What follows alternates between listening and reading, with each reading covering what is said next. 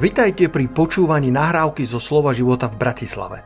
Veríme, že aj toto posolstvo vás posilní vo viere a povzbudí v chodení s pánom. Ďalšie kázne nájdete na našej stránke slovoživota.sk Nadovšetko si žiadaj múdrosť. Nadovšetko si žiadaj múdrosť. Znova, keď spomeniem pastora Urbana, Budeme sa modliť za kvietky raz za rok, alebo budeme ich zalievať. A ja dnes chcem hovoriť o tom, ako žiť v Božej múdrosti. Bratia, sestry, matky, otcovia, vysokoškoláci, študenti, mladí ľudia, ktorí chodíte spoločne, máte fiancé, máte priateľku, mladí manželia, starí manželia, halleluja. Tí, ktorí máte strieborné svadby, bronzové, diamantové. Všetci potrebujeme múdrosť od hospodina. Ako spravovať svoje zdravie, ako sa starať o svoje fyzické telo, ako sa starať o svoje talenty, ako vybalancovať život, ako mať dostatok času pre hobby, ako byť zapojený v cirkvi, ako byť kvalitným pracovníkom v zamestnaní, ako sa starať o rodičov, o starých rodičov. Toto všetko, bratia a sestry, môžete nadobudnúť skrze Božiu múdrosť nadovšetko si žiadaj múdrosť. Niekedy v tých posolstvách, ktoré kážeme uh, uh, v tom názve, nechávam tajomstvo, aby ste hneď nepoznali, uh, o čom budem hovoriť. Ale tentokrát som dal do názvu všetko. Halelúja. Akurát ti chcem ukázať v celom posolstve, ako na to. To vy, pripútaj sa, štartujeme. pripútaj sa, vzlietame. Vzlietame. No a pozrite sa do 1. kráľov 3. kapitoly od verša 5 a ja to prečítam e, z ekumenického prekladu. Ešte raz, 1. kráľov 3. kapitola od verša 5. Raz prišiel kráľ obetovať do Gibeónu a tu sa hovorí o, o ktorom kráľovi, kto vie? O Šalamúnovi. Andrej, ďakujem, že si že si tu, bratu. Ty, ty písmo študuješ, poznáš. Je tu Šalamúna, tu jeho poslednú časť života, eh, kedy nezvažoval alebo neaplikoval múdrosť, eh, tu si necháme na inú kázať, ale poďme hovoriť o čase, kedy tú múdrosť aplikoval. Raz prišiel král Šalamún obetovať do Gibeónu, lebo to bola najvýznamnejšia výšina. Keď som to čítal, hovorím, pane, prečo Gibeon, prečo tam nie je sílo alebo Jeruzalem. V tom čase Gibeon bolo miesto, ktorá bola, to bolo najvýznamnejšie miesto uctievania kráľa. Bolo to miesto, ktoré bolo, uh, ktoré bolo najväčšou výšinou alebo najvýznamnejšou výšinou a on tam išiel obetovať nie s malým majetkom, nebolo to len len tak, tak, aby sa nepovedalo, ale na tamovšom oltári obetoval Šalamún tisíc spaľovaných obiet. Tá obeď ho niečo stála. Tá, to, to, tá, tá obeď niečo znamenala pre jeho život, aby, aby mohol uctiť hospodina podľa tých zvykov vtedajšej doby. A v Gibeone, verš 5, druhá časť, sa mu v noci vo sne zjavil hospodin a Boh mu povedal, žiadaj si, čo ti mám dať. Keď budeš chodiť uctievať Boha, Boh bude k tebe hovoriť. Ten príbeh poznáme, že, že Boh mu dáva šancu vybrať si, ale ten kontext, že vlastne kde sa to stalo, som ako keby uvidel na novo počas včerajšieho dňa, kedy som hľadal pána. V Gibeone. Prečo v Gibeone? No Boh sa mu ukazuje v noci vo sne v Gibeone preto, že tam bola tá najvýznamnejšia hora, kde chodili uctievať kráľa, kráľov, hospodina a Šalamún tam prichádza, aby obetoval kvalitnú obed, tisíc obiet a uprostred toho, ako ctil hospodina, Boh k nemu prehovára. Nikdy nevieš, čo Boh pre teba pripravil, keď ideš na modlitbu. Nikdy nevieš, čo Boh pre teba pripravil, keď prichádzaš do Božieho domu. Nikdy nevieš, čo Boh pre teba pripravil, keď sa rozhodneš, že ho budeš uctievať. Neexistuje žiadna zbytočná modlitebná.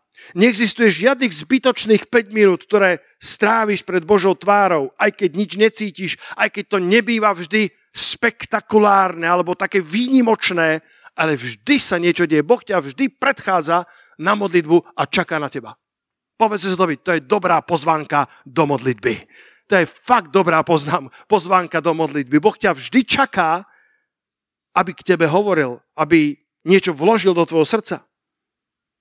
Nechajte si záložku v prvej kráľov v 3. kapitole a len vás odskočím na skutky 10. kapitola, verše 9 a 10, kde čítame o Petrovi. A druhého dňa, keď oni išli a blížili sa k mestu, vyšiel Peter na postrešie domu pomodliť sa. Nebola to žiadna veľká modlitebná, ale išiel sa jednoducho pomodliť na postrešie domu. Vtedy tie postrešia alebo strechy domov slúžili aj na odpočinok, alebo e, dala sa tam takisto, buď tam niečo pestovali, alebo tam mohli, uh, mohli odpočívať. A Peter si vyvoril, že sa pôjde na postrešie domov pomodliť okolo 6. hodiny a veľmi zlačnel a chcel jesť. Akým oni, akože bratia, hotovili, pripadlo na neho vytrženie. Prvé poučenie z toho príbehu je, že je dobré, keď ti niekto navarí. Kto má rád, keď mi niekto navarí? Kto, kto, kto sa ti? Moja manželka, keď mi niečo pripraví. Ja viem urobiť veľmi dobré uh, uh, raňajky aj večeru, ale keď ona spraví, tak je to o kusok lepšie. Raz som bol u, u toho hostia Péra Sedegorda vo Švédsku a ona mi robila raňajky. Spolu sme boli v kuchyni a, a Per Sedegord z Gunel sa tak pozerajú na seba a hovorí, a to si Peter nevie spraviť sám? Hovorím, viem, ale od nej to chodí lepšie to prvé poučenie z tohto príbehu je, že je dobré, keď sa niekto o teba stará, keď ti niekto navarí, keď ti niekto hotoví jedlo. Ale to druhé skutočné poučenie je, že keď kým mu ešte hotovili, on využil čas, aby išiel na postrešie domu modliť sa. A Boh sa s tým stretol majestátnym spôsobom. Boh mu dal vytrženie, dokonca je napísané, že pripadlo na neho vytrženie.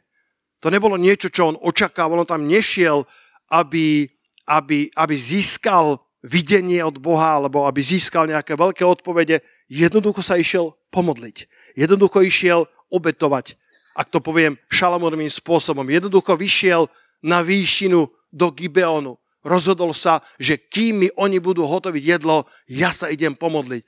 A zašokovalo ho, že Boh pre ňu pripravil oveľa viacej, než sám očakával a prípadlo na ňo videnie, ktoré zmenilo históriu celého sveta. Koľký z vás viete, aké videnie dostal? To bola tá šatka, alebo ten, ten záves, v ktorom zostupovali tie nečisté zvieratá, povedal biajec. A Peter povedal, Nikdy, pane. Nečisté nezoberiem do svojich úst. A Boh povedal, to, čo som ja očistil, ty nepovažuj za nečisté. A ty mu dal posolstvo o tom, že evanílium, to slávne evanílium, ktoré spasilo tvoju dušu, Peter, a ktoré je takisto pre Židov, je zároveň aj pre pohanské národy. A keď sa vrátil v skutkoch 11 medzi, e, do, do do staršovstva v Jeruzaleme, tak samozrejme, že ho obvinili. Ty si jedol nečisté, ty si bol v dome pohanov a keď im vyložil tento, eh, tento sen alebo toto vytrženie, tak, tak uznali, že spasenie je aj pre pohanov. Pre teba a pre mňa. A od, od tej doby, 10 rokov po letniciach, skutky 10 je 10 rokov po letniciach. Dovtedy evanilium bolo kázané len Židom ale 10 rokov po letniciach. Peter sa ide len tak rýchlo pred jedlom pomodliť, lebo zlačnel. A Boh povedal, pozor, pozor, pozor, mám, mám priestor, ako hovorí k svojmu služobníkovi. Väčšina veľkých vecí v mojom živote sa narodila na modlitbe. Keď som išiel hľadať Boha, alebo sa išiel pomodliť, Boh už čakal na mňa. Zakričte halleluja! Boh už čakal na mňa. A ja som to netušil. Ja som len sa išiel pomodliť. A Boh čakal na mňa. Pretože modlitba je miesto, kedy Boh môže klásť svoje túžby do tvojho srdca. Keď sme začínali tento zbor, dlhá história, boli sme u našich mladých, tak v knižke sa dotýkam niekoľkých intimných kontaktov s nebom, čo Boh všetko ku mne prehovoral. Toto tam nerozprávam. Keď sme začínali církev, tak sme nevedeli, ako to všetko spraviť, tak sme išli na postrešie domu sa pomodliť. Tým našim postreším bol les. Ja a Marty sme sa rozhodli ísť modliť, aby sme vedeli, čo máme spraviť. A ja som išiel doprava na jednu stranu, on išiel doľava na druhú stranu a po hodine sme sa vrátili jeden k druhému a naše oči boli ako baterky, naše oči boli veľké ako, ako, ako podšálky. To som vymyslel práve teraz, toto prirovnanie. Podšálky, obrovské oči, on veľké oči, ja veľké oči. Hovorím, čo si prežil? Hovorím, najprv ty. A on povedal, nie, najprv ty povedz. Nie, najprv ty, nie, najprv ty povedz. Tak som povedal, videl som, ako, ako žena rodí bábetko. A on hovoril, ja som videl presne to isté, ako žena rodí bábetko. A tak sme porozumeli, že Boh dáva zrod cirkvi, Božiemu domu. A, a potom, keď sme prijali toto videnie, tak som vycestoval do Prahy, aby som sa pozdielal s vtedajším lídrom nášho hnutia za Československo a, a predložil som to, čo Boh vložil do môjho srdca a on mi povedal, pastore, vieřím, že je to z Boha. A na základe toho sme začali prácu Slova života na Slovensku. Jedno postrešie domu. Keď ideš na modlitbu, čo všetko môže zmeniť. A tak aj tento Šalamún na modlitbe v uctievaní kedy obetoval tisíc spalovaných obetí na tom najvyššom, najvýznamnejšom mieste tej doby v Gibeone. A Boh sa mu zrazu zjavil v oste v noci. On tam nešiel preto, aby dostal sen. Išiel tam preto, lebo miloval Boha, ale Boh si použil tento, túto jeho obetu a v noci sa ho pýta, žiadaj si, čo ti mám dať. Žiadaj si, čo ti mám dať. Keď sa ťa Boh opýta, čo si žiadaš. Veľakrát prosíme, aby nám Boh niečo dal. Tu však sa rola obracia a Boh sa pýta Šalamúna, čo mu má dať. Žiadaj si, čo ti mám dať. V podstate mu hovorí, tvoja žiadosť je dávno vybavená. Však som podpísal a uveril ho otlačkom môjho prsta. Potvrdil som ho heslom. Ty len napíš, o akú sumu žiadaš. Čo by si povedal ty, brada, sestra? Keby ťa Boh vyzval. Žiadaj si, čo chceš. Ani nepovedal do polovice kráľovstva. Žiadaj si, čo chceš do celého kráľovstva. Keby, keby tento mladý pastor prišiel za teba a povedal, žiadaj si, čo chceš, dám ti, čo mám. Nie je to zlá prozba. Ale moje zdroje sú limitované. Keby za tebou prišiel Bill Gates a povedal, žiadaj si, čo len chceš. Hmm, zamyslel by som sa. Keby za teba prišiel Novak Djokovic, ktorý zarobil na turnajoch len 180 miliónov dolárov a niekoľko násobne viac na reklamných a sponzorských firmách a povedal, žiadaj si, čo chceš. Mal by som zo dve, tri žiadosti. Jeho limitácie sú oveľa menšie ako moje. Ale tu prichádza samotný stvoriteľ a hovorí, hej Šalamúne, ty ma často žiadaš o veci, ale teraz ti ja hovorím, povedz si, čo chceš. Všetko ti dám. Žiadne do polovice kráľovstva. Dám ti všetko, čo len chceš. Čo by si zažiadal? Šalamún nemal ani len týždeň na rozmyslenie. Ani len hodinu na rozmyslenie. Boh povedal, teraz si zažiadaj a keď si zažiadaš, máš to. Je to dávno podpísané. Je to dávno prevedené na tvoj účet. Mohol žiadať bohatstvo, mohol žiadať slávu, mohol žiadať pomstu na jeho nepriateľov. Mohol žiadať, aby sa stal veľkým, mohol žiadať manželku, mohol žiadať nové auto. mohol si požiadať čokoľvek chcel.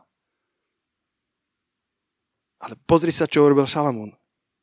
Vo verši 9 v roháčkovom preklade to znie takto. Prvá kráľov, 3. kapitola, verš 9. Daj teda svojmu služobníkovi poslušné srdce rozumné. Poslušné srdce rozumné. aby súdil tvoj ľud a aby vedel rozoznať medzi dobrým a zlým, lebo kto bude môcť súdiť tento tvoj ľud taký mnohý? On preberá žezlo po Dávidovi, svojom otcovi, ktorý bol pastierom par excellence, lídrom toho najvyššieho stupňa. A Šalamu si uvedomuje, že si oblieka mokasíny, alebo že si berie župan, na ktorý možno nedorástol. Ale tak hovorí, pane, napriek všetkým dobrým veciam, ktoré ma otec naučil, kto dokáže spravovať tento veľký Boží ľud, tento svetý Boží ľud? Ako dokážem rozoznať, čo je dobré a zlé? Srdce človeka je tak zvodné. Kto súhlasí so mnou? To najzvodnejšie, čo je, hovorí Jeremiáš, je srdce človeka. Povieme si, Bože, ty vidíš moje srdce. Bože, ty vieš, že som to myslel dobre. Nikto povedal, že, že cesta do pekla je vydláždená dobrými zámermi. Kto z nás dokáže rozoznať? Niekedy sme sami sebou zvedení, ak nemáme rozpoznanie od Božieho ducha. A ten Šalamón, mladý muž, pravdepodobne krásny, talentovaný, so všetkým, čo čo mladý muž mohol chcieť. Svet mu ležal pri nohách, ak tak poviem. A predsa vo svojej pokore povedal, pane, ty mi dávaš možnosti bez obmedzení, môžem si žiadať, čo len chcem. Vieš čo, pane, v okamihu odpovedá poslušné srdce rozumné, to mi daj, pane, aby som vedel súdiť tvoj ľud a vedel rozpoznávať medzi dobrým a zlým. A pritom mohol žiadať o čokoľvek. A neexistuje, bratia a sestry, lepšia modlitba ako modlitba za múdre a rozumné srdce. Nič lepšie nemôžeš urobiť, mladý muž, aby si prosil Boha, aby ti dal pokorné, rozumné, múdre srdce. Halelúja. Môžeme zatleskať pánovi za to, že to rozumné srdce je to najlepšie, čo môžeme žiadať, pretože Bohu sa to veľmi ľúbilo. Pozri, verš 10 v 3. kapitole, verš 10, a ľúbilo sa to pánovi, že Šalamu žiadal tú vec. Ľúbilo sa. Boh povedal, wow, tak toto je muž podľa môjho srdca, ako bol jeho otec Dávid.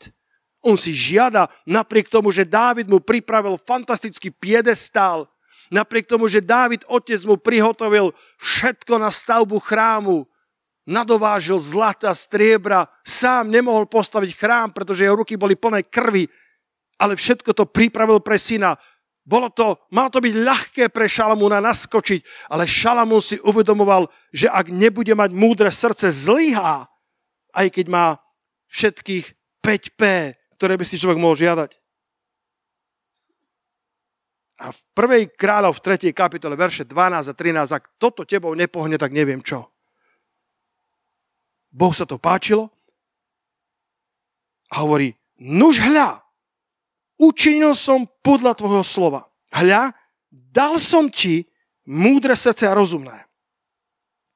Takže nebolo tebe rovného pre tebou a ani po tebe nepovstane rovný tebe. Ale i to, čoho si si nežiadal, som ti dal. I bohatstvo, i slávu. Takže nebude nikoho tebe rovného medzi kráľmi po všetky tvoje dni. Boh mu zabalil rozumné, múdre srdce a do balíčka mu pribalil bohatstvo a slávu.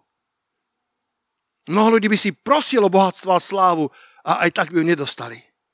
Ale Šalamún si prosil múdre srdce a Bohu sa to náramne páčilo, ľúbilo sa to pánovi. A tak povedal, vieš čo, do balíka ešte sa zmestí bohatstvo i sláva. To všetko, čo by hľadala väčšina ľudí, ale ty si si žiadal múdrosť a tak preto ti pridám i bohatstvo i slávu. Šalamún prosil o múdrosť a pán mu do balíka pribalil bohatstvo a slávu. Teraz počúvajte niekoľko múdrostí, ktoré by som chcel prečítať na vaše pozbudenie, ktoré mi pán dal počas noci. Múdrosť a poznanie zďaleka nie sú synonymá. Ľudia môžu mať známosť, poznanie a nemajú múdrosť. Stretli ste takých? Môžu byť vzdelaní, môže byť skúsený, môže byť ošľahaný vetrom ťažkých skúšok života a predsa konajú nemúdro, sú ako keby nepoučiteľní. Ja som stopoval, keď som ešte bol na vojenčine, tak zo Žiliny som chodil stopom domov. A vždy som sa modlil, pane, daj mi správnych ľudí. Vždy som premodlil všetkých vodičov, ktorí išli okolo. A zobral ma jeden a to nikdy nezabudnem. Ten mi vyrozprával svoj život. Myslím, že mal 5 manželiek. Ja som tam len sedel a počúval a potom rozprával o, všetkých svojich alkoholických uh, výlevoch a, a o tom, že, že no samozrejme, že som sa rozviedol, pretože to nebola dobrá žena. A potom mi rozprávalo o tom, že jeho synovia žijú strašne a že on to nechápe, ako môžu žiť tak zle. Na konci som povedal, pane, a viete, kto je spoločným menovateľom všetkého toho? To ste vy. Ľudia sa divia. Čudujú sa, prečo sa im v živote nedarí. Možno majú poznanie, dokonca biblické poznanie, ale nemajú múdrosť. Rozprávam úsmevne o jednom, o jednom bratovi, ktorý sa išiel oženiť. A manželke dal budúcej na stôl Bibliu a podčiarkol jej všetky verše, ktoré sa týkali toho, čo má robiť. A ja som mu potom hovoril, bratu, na budúce si podčiarky všetky verše, ktoré hovoria o tom, čo ty máš robiť. Lebo to je múdrosť. A dnes žijú v šťastnom manželstve. Ešte raz, múdrosť a poznanie zďaleka nie sú synonymá. Nie je to vôbec to isté. Pozbudzujem ťa k poznaniu. Pozbudzujem ťa, aby si prehlbovala známosť, ale nezamieňaj to s múdrosťou. Vieš, čo je múdrosť? Je to schopnosť správne s poznaním narábať. Dobre zaobchádzať so známosťou, so zručnosťami, ktoré ti boli dané. To je skutočná múdrosť. Múdrosť je vedieť, kedy hovoriť a kedy mlčať. Múdrosť je schopnosť rozoznať správne načasovanie. Dávid nešiel do boja, až dokiaľ nezapočul šuchot na vrcholcoch Moruší. Múdrosť je schopnosť spracovať s ľuďmi alebo zručnosť pracovať s ťažšími prípadmi ľudí a rozoznať, ktorí stoja za hlbšiu starostlivosť a ktorí nie.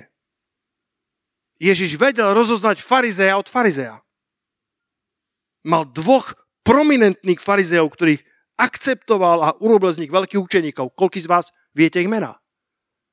Nikodém a Jozef Zarimatie, ktorý bol tajným učeníkom pána a potom mu prenajal vlastný hrob. Ježiš bol veľmi ostrý k ostatným farizeom. Odvážil sa im nevenovať žiadnu pozornosť a vedel k nim byť veľmi strohý. Pretože vedel, že nedokáže povedať áno tým, ktorým má povedať áno, ak povie všetkým ostatným áno. Niekedy musíš povedať nie, aby si mohol povedať áno tým správnym ľuďom. Ježiš to vedel rozpoznať. Ježiš vedel byť veľmi priamy a povedal, vy ste obielené hroby, plný umelčí kosti, dovidenia. A učeníci, pane, vieš, že sa urazili? Jasne, že viem. A išiel svojou cestou, aby vedel povedať áno tým, ktorí si to áno zaslúžili. Mal rozpoznanie dobrého od zlého. Ježiš bol takisto prísny na publikánov, colníkov a hriešníkov a otvorene pranieroval ich hriechy. Ale určite vieme aspoň o dvoch colníkoch, o ktorých máme biblický záznam, že sa dostali do jeho úzkeho kruhu a stali sa veľkými v Božom kráľovstve. Matúš a Zacheus. Ježiš vedel vybrať zrná a zanechať plevy. Mal múdrosť a vedel rozpoznať farizea od farizea, colníka od colníka. Videl do srdca človeka. Koľky poviete, pane, daj mi múdre srdce. Povedz, pane, daj mi múdre srdce. Ježiš mal takéto múdre srdce. Ježiš mal takéto rozpoznanie a Šalamún si to žiadal a Bohu sa to náramne páčilo. Pretože 99 zo 100 vyžiadalo bohatstvo a slávu. Keby bol Šalamún býval, vedel, že Bohu sa páči, že si poprosí rozumné srdce, bolo by to tiež krásny príbeh, ale Šalamún nevedel, že sa to bude Bohu tak páčiť a prosil to preto, lebo mal takéto srdce, ktoré túžil po rozumnosti a múdrosti od pána. Múdrosť, počúvaj, je zručnosť rozlíšiť to,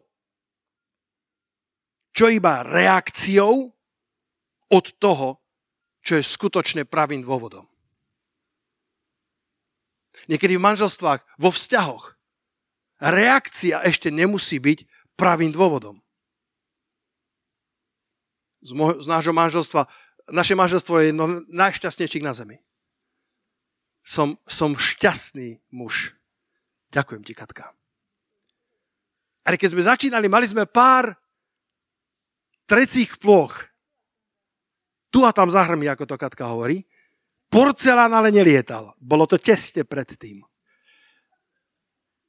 V prvom roku manželstva sme mali niekoľko nezhod a boli banálne. Koľký z vás viete, že veľké hádky vznikajú na banalitách? Boli to banálne veci. Raz sme mali odcestovať niekde do Čiech na nejakú konferenciu a, a z nejakého dôvodu sa to nepodarilo a ona mi začala, ona plakala mi hodiny. Hodiny? s malým prerušením a zase hodiny.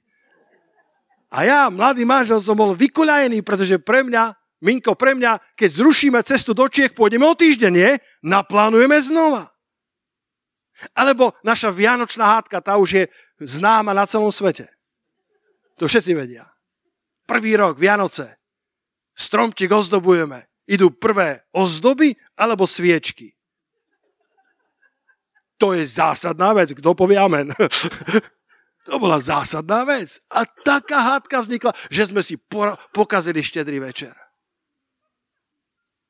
Lebo samozrejme, že sviečky idú prvé. Samozrejme, že ozdoby idú prvé. A prečo? Neviem, ale je to tak. Pretože ja musím presadiť svoj názor, lebo tak to bolo u nás, tak sme to robili u nás. A čokoľvek vidíš inak, tak sa míliš. Ako keby to nebolo jedno. Dneska by som sedel a jedol koláče a niekto spraví ako chce. Ale vtedy to bolo, že akože ak sa teraz nedohodneme, tak neviem, čo spravíme. Múdrosť dokáže rozpoznať reakciu od skutočného zdroja. Možno tieto reakcie boli len preto, lebo niečo iné som ja nerobil správne. Možno tá reakcia, alebo poviem inú, keď Akože môžeme vyznávať hriechy, nie? Ak bude niečo veľmi priame, tak to vymažeme z kázne. Ale raz bolo, raz bolo, že náš Peťko bol malý a možno po roku a, a prišla za mnou a bola veľmi nešťastná, že sa málo starám o rodinu. A že, a že a že, že proste potrebuje nejako, nejako viac načerpať a neviem. A, a ja som nechápal, ja sa starám, ako len vládzem.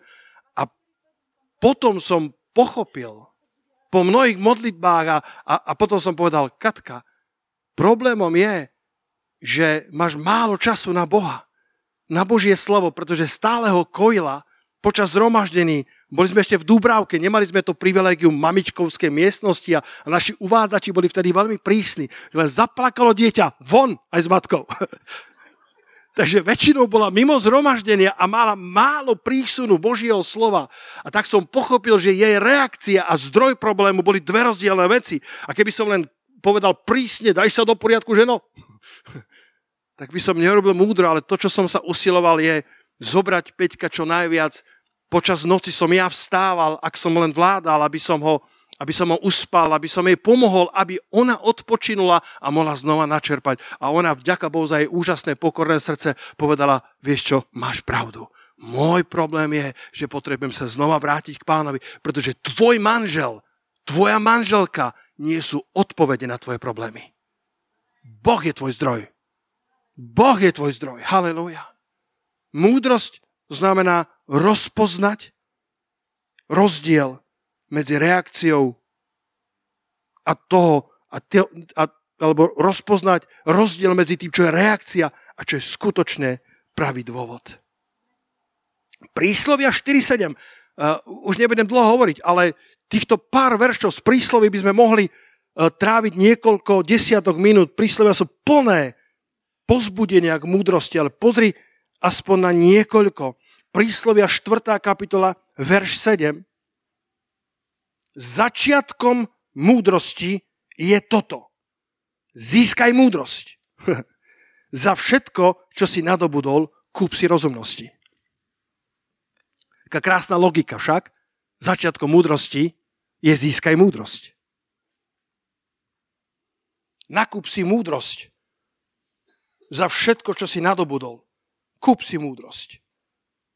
Má to byť pre teba absolútnou prioritou. Anglické preklady hovoria, že múdrosť je principal thing. Základná, primárna, hlavná, prioritná vec. Múdrosť by mala byť niečo, čo je principiálne v našom živote, čo hľadáme ako poklady. Haleluja. Múdrosť by mala byť niečo, čo sa dopytujeme pána, tak ako Šalamún. Vo vysokom postavení, pod, pod svetlým reflektorom, má zodpovednosť za mnohých ľudí. Vy, muži, ktorí ste manželia, otcovia rodín, proste múdrosť od pána. Vy, ktorí ste single, proste múdrosť od pána. Vy, ktorí nemáte prácu, proste múdrosť od pána. Vy, ktorí máte veľa práce, proste múdrosť od pána. Nech si kdekoľvek, akúkoľvek zodpovednosť máš, buď ako Šalamún, ktorý povie, pane, ja mám dobrý piedestal, ja mám, ja mám dobre načítané, namodlené, pripravené, mám talenty, pane, ale aj tak ťa prosím, daj mi múdre, rozumné a poslušné srdce. A Bohu sa to náravne páčilo. Bohu sa to veľmi páčilo. Principal think. Nech je to prioritná, nech je to kľúčová vec. Začiatok múdrosti je získaj múdrosť. A za všetko, čo si nadobudol, kúp si rozumnosti. Urob dobré rozhodnutia. Pros Boha o múdrosť pri kľúčových rozhodnutiach. Keď som v roku 94 začal rozmýšľať o biblickej škole, Boh mi to dal tak silno na srdce, že som ani len nehľadal potvrdzujúce slovo, pretože som vedel, že som vedel, že som vedel, mám ísť na biblickú školu. Skončil som vysokú školu, stavebnú a, a kedy sme končili školu? E, v nejakom máji, júli a v septembri sa išiel na biblickú školu. Mal som asi 2-3 mesiace voľno pred biblickou školou, tak som povedal, čo spravím? Tak idem hľadať nejakú robotu. A som bol čerstvý inžinier stavebný a to bol ešte 94. rok. Akože zahraničné firmy začínali pomalinky prichádzať na slovenský trh. A prišla tam nejaká belgická firma, ktorá hľadala stavby vedúceho. A hovorím, tak idem. Prišiel som na pohovor, po anglicky bol, formulár som vyplnil, bola tam, že záľuby, dal som čítanie Biblie, A vyplnil som všetko o sebe a potom si ma zavolal ten šéf belgickej firmy na pohovor. Pozerá to, hovorí, čítanie Biblie, to mi to ešte nikto nenapísal. A tak som mu vydal svedectvo o Kristovi. Výbornou angličtinou, bol hotový. Kde som štvrtom. Pozeral, pozeral môj, moje vysvedčenie zo školy, bol úplne hotový. Hovorí, vy ste, vás ani nedokážeme zaplatiť. Hovorím, no skúste. ponúklo mi taký plat, že sa mi pretáčali ciferníky. Dvakrát toľko, ako bežne by dostával inžinier. Hovorím, haleluja, pane. Prosperita. Ale to bol júl. A o dva mesiace som mal nastúpiť na biblickú školu. Hovorím, ja veľmi rád prídem, ale o dva mesiace na biblickú školu. Hovorí, no počkať, počkať, počkať. Tak chcete prácu alebo chcete biblickú školu? A hovorím, biblická škola, tam ma Boh vedie. Ale ak počkáte na mňa, prídem o rok. A on povedal, pane, je mi to veľmi ľúto. Musíte sa rozhodnúť. Toto je plat, ktorý vám dávam. Ja viem, aké sú pomery na slovenskom trhu. Taký to nedostanete. A potom som sa dozvedel o niekoľkých ľuďoch, mojich spolužiakoch, o niekoľkých ľuďoch, ktorí boli starší odo mňa, ktorí boli na pohovore, všetci vyleteli. Mňa zobrali. Ale som povedal, biblická škola je to prvé. On, on povedal, ale my vás nebudeme čakať rok. Strácate túto ponuku. Hovorím, bol mi radosťou s vami rozprávať. Ale ja musím ísť tam, kam ma volá Boh. A akú múdro som urobil.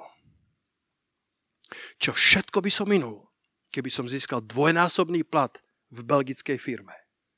ale stratil Boží smer pre svoj život. Možno by som tu dnes nestal. Možno by sme tu neboli, rozprávali o našich malých trecích plochách v prvých rokoch manželstva, pretože na biblickej škole nás pán spojil dohromady s mojou manželkou. Začiatkom múdrosti je toto. Získaj múdrosť. Za všetko, čo si nadobudol. Kúp si rozumnosť.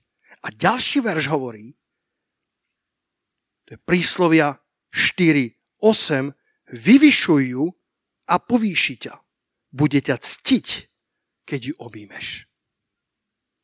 Ako sa zachováš k múdrosti, tak sa ona zachová k tebe. Ako budeš hľadať, ako skryté poklady, ak sa budeš dopytovať po múdrosti, ak ju vyvýšiš, ak ju budeš ctiť, keď ju objímeš, tak ona povýši teba a ona ťa poctí. Povieš si, pastore, ako mám získať Božiu múdrosť? Moja rada je živ v Božom slove. Rozímaj o ňom.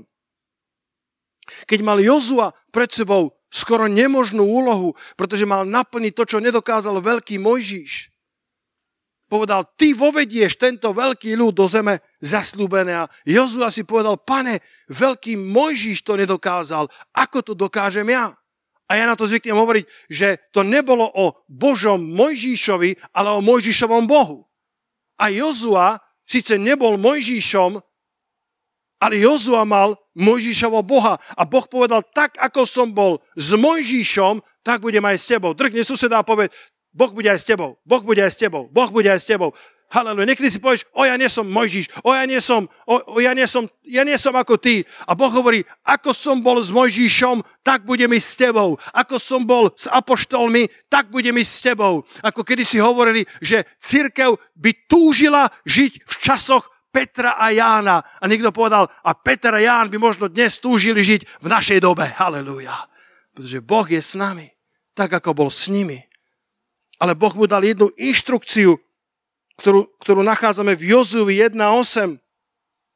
A povedal mu, že spôsob, akým sa nebudeš triasť a akým získaš múdrosť ako vojsť do zeme zaslúbené, je, že neuhne táto kniha zákona od tvojich úst, ale budeš rozmýšľať o nej vodne i v noci, aby si ostrihal, teda dodržiaval a činil všetko podľa všetkého toho, čo je napísané v nej, lebo vtedy sa ti podarí tvoja cesta. Počúvaj, vtedy budeš robiť múdro a rozumne. Ak budeš rozímať o mojom slove, budeš robiť múdro a rozumne. Jeden preklad hovorí, že budeš robiť múdro a rozumne v bežných záležitostiach života. Nie len v tých veľkolepých rozhodnutiach, raz za dva roky, raz za 5 rokov, keď sa rozhoduje o kryžovatke, kde sa odbočuje doľava, doprava, manželstvo, práca, sťahovanie sa, služba, ale aj v bežných záležitostiach života, ak budeš žiť v Božom slove, budeš robiť lepšie a múdrejšie rozhodnutia. V prvej kráľa, v 3. kapitole, prvej kráľov, v 3. kapitole od 22. do 27. verša je ten príbeh, ako prišli tie dve ženy a bývali spolu a obidve porodili dieťa. Zamávate, kto pozná ten príbeh. Obidve porodili dieťa, ale jedna naľahla počas spánku na svoje dieťa a udusila ho a zomrelo. A vo svojej zvrátenosti v noci, keď tá druhá spala so svojím zdravým, živým dieťatkom, vymenila deti. A zobrala si to zdravé k sebe a to mŕtve dala tej svojej priateľke. Keď sa ráno zobudila, srdce revúco plakala, pretože si uvedomila, že zahubila vlastné dieťa. Až dokiaľ si nezačala prezerať, a vieš, matka pozná svoje dieťa. Povedala, toto ale nie je moje dieťa. Ukáž mi tvoje a zistila, že tá zlá žena to vymenila. Ale tá to nepripustila, tak sa to dostala až ku kráľovi a obidve došli pred kráľa Šalamúna. To bolo tesne potom, ako prosilo toto múdre srdce. A hádali sa, kričali a jedna druhu obviňovali. A tak kráľ Šalamún povedal, OK, vezmite to živé dieťa, doneste ho sem a doneste veľký meč. A ja ako múdry král rozseknem to dieťa a obidve budú mať polovičku. A tá, ktorej to dieťa nebolo, povedala, výborne král Šalamún, skvelá voľba, rešte, sekajte. A tá druhá, ktorá bola skutočnou matkou, bola, nie, kráľu, nie, radšej nech to dieťa patrí jej. Radšej nech je živé, lebo, lebo to je skutočné moje dieťa. A vtedy všetci pochopili, že skutočnou matkou je tá, ktorá bola ochotná sa vzdať, než aby bolo rozseknuté na dve časti. A Biblia hovorí vo verši 28, keď sa celý Izrael dozvedel o rozsudku, ktorý vyniesol kráľ, vážili si kráľa, lebo videli, že pri výkone práva je v ňom Božia múdrosť. Nebola to autorita, ktorú by si vydobil krutosťou alebo tyraniou. Bola to autorita, ktorá bola vedľajším produktom múdrosti, ktorú mu Boh dal. Ľudia túžia po lídroch, ktorí majú múdrosť. Nielen známosť, nielen charizmu, nielen obdarovanie, ale múdrosť. Aký je obrovský nedostatok múdrych otcov, múdrych matiek, múdrych podnikateľov, múdrych politických lídrov. Poďme dnes prosiť Boha o, rozumné a múdre srdce. Čo poviete, súhlasíte? Je jedno v akej si pozícii, či si ako Šalamún král, alebo si, alebo si ako tá žena, ktorá stratila dieťa, alebo si na akejkoľvek sociálnej, finančnej pozícii v živote prospána o poslušné a rozumné srdce. Zakončím to v prvej kráľov v 10. kapitole od 4. verša. Poďte tam a tu budeme zakončovať týmto veršom Svetého písma, alebo toto pasážou, pretože kráľovna zo Šéby alebo zo, zo, zo Séby sa dopočula o tejto Šalamunovej múdrosti. Dostala sa to až niekde do arabských krajín alebo do Etiópie, neviem presne, e, z ktorej časti pochádzala, ale bola to slávna, bohatá kráľovna. A od 4. verša, vtedy, keď videla kráľovna Šéby, všetku tú múdrosť Šalamúnovu, i dom, ktorý vystavil, a jedlá jeho stola, sediska jeho služobníkov, stanoviská tých, ktorí mu poslovali, ich rúcha a pohárnikov a jeho schodište, po ktorom chodil hore do domu hospodinovo, nebolo v nej viacej ducha od úžasu. Inými slovami omdlela to len, to len roháčkov spôsob, ako, ako, ako pozerala a úplne povedala, tak toto v šébe nemáme. A my tam máme veľa. Ale to, čo vidím tu, je niečo tak unikátne. Stačilo, aby videla schodisko. Jeden preklad hovorí, keď videla zábradlie na schodisku, tak omdlela. A povedala kráľovi, bola pravda, čo som počula vo svojej zemi o tvojich veciach. Niekedy je to tak, že počuješ veľké veci o niekom a keď ho stretneš, si sklamaný. Ale u nej to bolo naopak. Povedala, ja som počula veľké veci o, o tebe, o tvojej múdrosti a ja som neverila tým rečiam. Dokiaľ som neprišla. A dokiaľ nevideli moje oči a hľa, nebola mi povedaná ani len polovica keď mu dávala otázky z botaniky, keď mu dávala otázky z architektúry, keď mu dávala otázky z filozofie, na všetko je odpovedal. Všetky hándanky, ktoré mu kládla, všetky je odpovedal. Vo veršoch predtým ste sa dočítali. Prevýšil si čo do múdrosti a dobre zvesti, ktorú som počula. To sa nestáva. Väčšinou ľudská reputácia je väčšia ako ich realita. Tuto bolo presne naopak. Tá reputácia ani len nesiahala do polovici reality, kvality Šalamúna. A povedala, blahoslavení sú tvoji mužovia. Blahoslavení títo tvoji sluhovia, ktorí stoja pre tebou vždycky, ktorí čujú tvoju múdrosť. Keď budeš mať múdre srdce, blahoslavená rodina, blahoslavený kolektív, blahoslavení priatelia, ktorí sú spolu s tebou, požehnaní sluhovia, požehnaní muži, ktorí sú pred tebou vždycky a ktorí môžu počúvať tvoju múdrosť.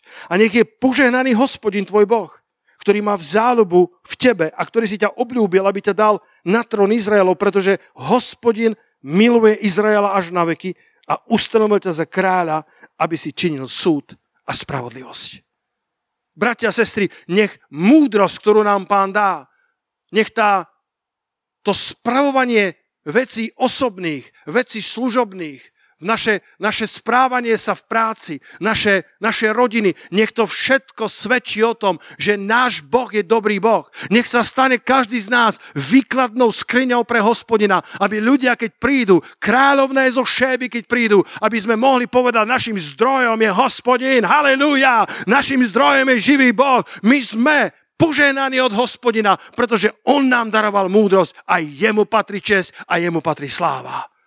Aká obrovská potreba dnes, aby ľudia nachádzali mužov a ženy, ktorí sú naplnení rozumným a múdrym srdcom. Nielen známosťou, pretože známosť nadúva, láska vzdeláva. Ale známosťou, ktorú dokáže dobre používať. A to je skutočná múdrosť. A nech táto múdrosť pritiahne kráľovné a kráľov tohto sveta. Aby povedali, odkiaľ to máte. A my ukážeme na zdroj našej múdrosti, na zdroj našej prosperity, na zdroj nášho blahoslavenstva. To hospodin, kráľ kráľov. A všetci na to povedia Amen. Poďme sa postaviť spolu. A myslím si, Katka, že dnes sme múdrejší ako na počiatku. Dnes vám neviem rozprávať príbeh z prvých rokov manželstva, lebo nemal by som o akých hádkach hovoriť. Lebo sme dorastli. Filipenom 4.12 hovorí Pavel Apoštol, Lubočko, daj mi ten verš. Pozri, Pavel hovorí, viem byť aj ponížený. Viem mať i hojnosť. To slovo viem je ojdo po grécky.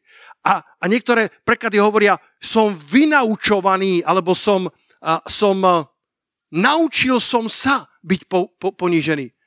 Ten, ten Originál greckého slova znamená, viem to zo skúsenosti, viem to z tréningu, viem to preto, lebo som tým prešiel.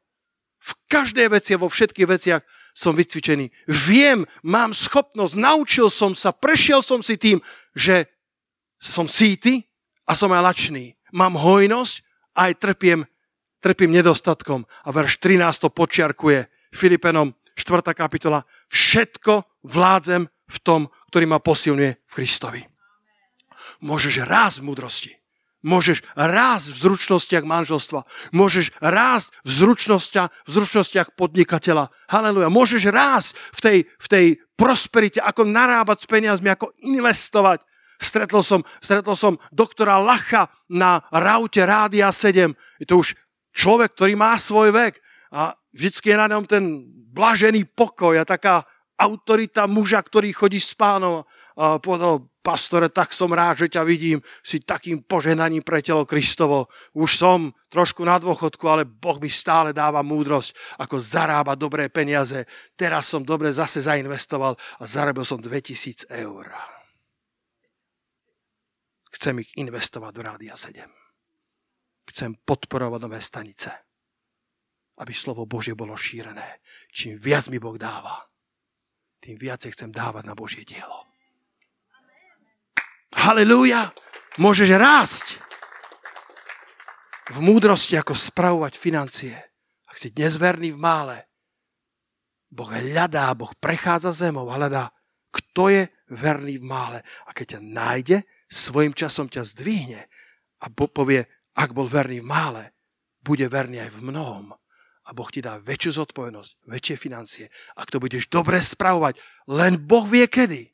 Len Boh vie správny čas. Môže ťa znova zobrať na nové postrešie, na novú plošinu a dá ti znova vyššiu autoritu, ak našiel v tebe múdrosť od hospodina. Ak tebe našiel rozumné a múdre srdce. Poďme sa modliť. Vlasto, poď hrať prosím na kláves. Toto sú tie gibeonské chvíle. Toto sú tie chvíle, kedy ideme pred pánovu tvár. Povieš si, pastor, to len zakončenie zhromaždenia. Toto určite nie je zakončenie zhromaždenia. Toto je chvíľa Gibeona, kedy prichádzaš pred Božiu tvár na to vyvýšené miesto. Dnes to je modlitba, uctievanie, dnes je to Boží dom. To je to miesto, kde prinášaš svoje obete. To je to miesto, kde prinášaš tie pitné dary. Dnes je to obeď rtov, kedy ďakuješ pánovi. Dnes je to, kedy povieš, pane, tu som, vyprázdňujem svoje srdce pred tebou. Požehnaj ma, pane, ale nie kvôli mne. Nech nie som konečným príjimateľom požehnania, ale nech som, pane, človekom, cez ktoré ide tečúce požehnanie. To Jakub hovorí, taký výraz má, že tečúce požehnanie. Požehnanie, ktoré ide do tvojho života, aby tieklo ďalej k tým, ktorí sú núdzni. Alebo do projektov, ktorý ťa Boh volá, aby církev mohla urobiť všetko, čo urobiť má. A nikdy nemusela povedať, chceli by sme niečo postaviť. Chceli by sme vyslať misionárov. Chceli by sme zamestnať nových služobníkov ale nemáme na to financie. Aby církev nemusela povedať, pane, my chceme ísť ďalej, ale, ale nemáme zdroje. A možno Boh sa dotýka tvojho srdca a hľadá verné a rozumné srdce. Hľadá pokorného ducha, ako mal Šalamún. Pretože do takého ducha môže hovoriť. Halelúja, pane. Poďte chváliť na pódium. Modlíme sa chvíľku tam, kde si. Toto je tvoj Gibeon to, to, to, to slovo Gibeon sa prekladá ako, ako hora, ako vrch, ako vyvýšené miesto. A tam prichádza Šalamún. Už bol král. Už mal autoritu. Už mal postavenie. On tam neprišiel prosiť o kráľovanie. On už to dávno mal. Ale on tam prišiel prosiť o Božiu priazeň a o Božiu múdrosť, aby dobre kráľoval. Aj ty už nejak kráľuješ, niekde máš svoje zodpovednosti. Niekto máte väčšie, niekto máte menšie. Pane, my ťa dnes prosíme, pozdvinieme ruky k nebesia. Poďte takto, ako, ako sa dotknúť neba bližšie. Halelúja. A proste o, rozumné a múdre srdce do vášho kráľovania. Nech je to čokoľvek. Možno potrebuješ akurát spravovať vlastnú psychiku. No pros Boha, aby si ju dobre spravoval. Možno potrebuješ spravovať svojo, svoje manželstvo, tak pros pána o to. A ak nie si ešte tam, kde by si mal byť, pamätaj na Pavla, ktorý takisto začínal ako nerozumný služobník. Biblia hovorí, že, že posilil taký nepokoj, že až keď konečne odišiel do Arábie, konečne mala církev pokoj, aby sa vzdelávala. Aj Pavol rástol. A na konci vo Filipenu, v jednej z posledných epištol, ktorú kedy napísal, povedal, ja som sa ojdo, ja som sa naučil, ja som, ja som prešiel skúškami a dnes nezávisím od, od, od dávania ľudí, od, od popularity, od počtu lajkov alebo subscriberov, odberateľov. Dnes som vyučený a viem mať hojnosť, nedostatok, viem byť zaopatrený a takisto lačnieť. Viem byť známy i osobne neznámy zborom v Judsku. Vo všetkom som vynaučovaný, vo všetkom som ojdo, vo všetkom som prešiel skúškami života a dnes mojou jedinou silou je Kristus. V ňom všetko vládzem, lebo On ma posilňuje.